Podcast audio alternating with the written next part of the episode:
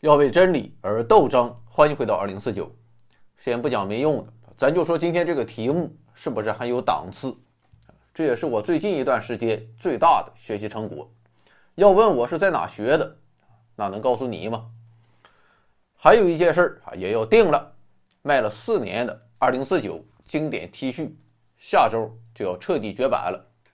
卖了四年，韭菜割的也差不多了，定了，最后一周。原价二百四十九元，现在一百四十九元，下周开始再也没有了。如果有人想要囤积居奇、投机倒把，那就下手吧。购买方式一：微信公众号回到二零四九，点击首页下方的优选商城，黑白红三种颜色可供选择。购买方式二：直接扫我脸上的二维码，看着办吧。一八八七年，美国社会爆发了一个有趣的争论。说西红柿到底是水果还是蔬菜？这件事儿，放在今天的中国并不难处理，因为我们有充满科学精神，并且掌握高等级信源的汪老师。汪老师只要下结论，哪怕是中央把西红柿给定性了，那也不好使。可一百多年前的美国没有汪老师，所以这个很扯淡的问题就交给了美国最高法院。当然，美国最高法院啊，之所以会接手这件事啊，并不是为了平息社会争论，而是关系到钱的问题。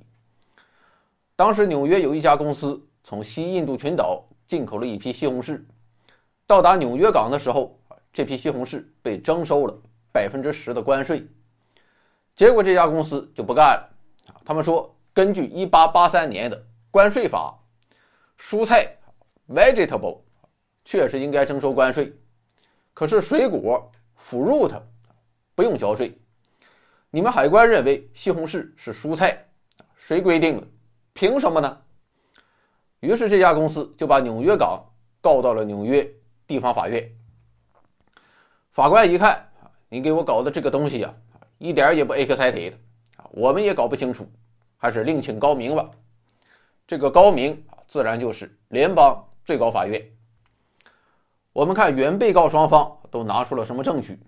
原告很有科学精神，而且信源很强大，直接搬出来权威性的韦氏词典，说字典里是这么定义的：所谓的 fruit 就是指植物的种子，或者是植物中包含种子的部分啊，尤其是某些植物中包含种子的柔软多汁的产物。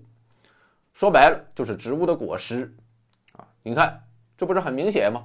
西红柿显然就是 fruit，它不用缴税。但有意思的是，被告的信源同样是韦氏词典。按照词典的定义，豌豆、茄子、黄瓜、西葫芦、胡椒等，虽然都是植物的果实，却被明确的界定为蔬菜 vegetable。只是很可惜啊，韦氏词典里没有明说西红柿啊是否也属于这个类型。不过，根据推断，西红柿应该和茄子、黄瓜是一样的。现在这个问题交给你，你该怎么处理呢？美国最高法院的九位大法官倒是很有共识，他们以九比零的投票结果，认定西红柿属于蔬菜，啊，那真是一致通过，这在美国确实相当罕见。九位大法官的理由是，从科学精神的角度看，西红柿。当然属于 fruit，这没有任何问题。但科学是一方面，现实生活是另一方面。根据以往类似的案例和相关的法律著作，最高法院认为，词典的定义只能作为法院理解问题的辅助手段。毕竟，立法者、执法者和参与社会活动的老百姓啊，也不可能全是科学家或是语言学家。所以，法院只能根据日常意义来界定西红柿到底是蔬菜还是水果。而在日常意义上，蔬菜其实并不是一个植物学的分类，它更多的只是一种厨房里的分类。在西餐中，西红柿和黄瓜、土豆、胡萝卜一样，主要是配合主菜被人们食用。但美国人却很少直接吃西红柿。说姐妹们，来点下午茶。你吃一块芒果，我吃一颗草莓，黄博士媳妇儿直接啃大洋柿子，所以西红柿应该被算作蔬菜，百分之十的关税该交还是得交。不过最高法院虽然给西红柿定了性，停止了争论，但另一个问题又出现了。这一次，人们直接把矛头对准了法律本身，说法律本来就是制止纷争的。既然如此，在立法的时候，你们为什么不能把话说明白呢？为什么不能尽量选用精确的语言呢？啊，这样一来不就没有纠纷了？还何苦付出那么多的金钱成本和时间成本去打官司呢？立法者简直就是在创造纠纷。所以今天我们要聊的啊，还是一个法律问题，这就是法律语言的模糊性。其实不只是这种定义的问题。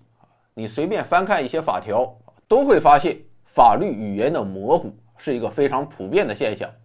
比如说，多少钱算是数额较大啊？多少钱又是数额巨大，或是数额特别巨大？什么叫情节轻微？什么又是情节严重？你整这些模棱两可的规定，你让我如何有法可依呢？这个问题的存在，首先最为根本的原因就在于人类语言本身。就具有模糊性，啊，这是娘胎里带出来的。具体表现就是，同样的词语在不同的语境中，我们往往会做出不同的解释。就比如说刚才的 fruit，放在科学的语境中，啊，西红柿确实是 fruit，但在日常生活中，我们却创造出来蔬菜这个分类。除了这个原因之外，立法者在制定法律的时候，其实也会刻意的制造模糊。或者说，法律语言并不是越精确就越好。具体来看，原因有三点：一是时间问题。我们可以设想一下，如果当初美国的关税法对西红柿进行了明确的分类，不管是蔬菜还是水果，这个官司后来都不会出现，更不会打到最高法院。但问题是，规定一个容易，可世界上的水果、蔬菜啊，那是不知道多到哪里去了。法律有可能逐一界定吗？而且新的蔬菜和水果品种也在不断出现啊，像是现在我们常吃的那种小西红柿，我觉得没人会拿它做菜啊，就是像水果一样当做甜点。那么是不是说每出现一个新品种，法律就得重新界定一次？那是年年修，月月改啊，这显然很不现实，也有损法律的稳定性和权威性。甚至可以说，法律啊，把一件事情规定的越是精确，就越容易过时。所以，面对时间的挑战，与其精确，倒不如模糊一点啊。这样做反倒能让法律用得更久一些。第二个原因是为了灵活性啊，也就是让法律更好的应对变化多端现实生活。比如说，我国公司法第五十一条第一款这样规定。一般的公司要设立监事会，但股东人数较少或者规模较小的有限责任公司，可以设一至二名监事，不设监事会。那么，请问什么是人数较少，什么是规模较小呢？我现在注册一家公司，到底要不要设监事会呢？在这里，立法者的考虑就是，真就不能规定清楚。如果强行的规定清楚，反倒是让法律规则异常僵化，无法应对变化多端的现实生活。比如说，我们规定啊，一家公司注册资本五百万以下，职工人数两百人以下啊，就可以不设监事会。这个规定不能再清楚了，但问题马上就出现了。在北上广深，这确实是小公司，不用设监事会；但要是在农村，这可能就是最大公司了，对本地经济。发挥着重要影响，那就得设监事会。空间上如此，时间上也一样。一个公司现在算是大规模，十年之后就不一定了。如果规定清楚啊，法律还得改来改去。所以事实就是，为了能用，法律故意的进行了模糊化，然后把解释权和判断权一级一级下放给行政机关，让这些行政机关出台相应的细则。或者是让司法机关在具体的案件中行使自由裁量权进行解释和判断，这样才能真正的解决问题。最后一个原因啊，就是妥协，也就是说，如果当初不模糊，很多法律可能就通不过了。最典型的例子就是美国宪法第二修正案。这条修正案就一句话：一支受规范的武力，乃确保自由国家之安全所必须。逗号，人民持有及携带武器之权利不可受侵犯。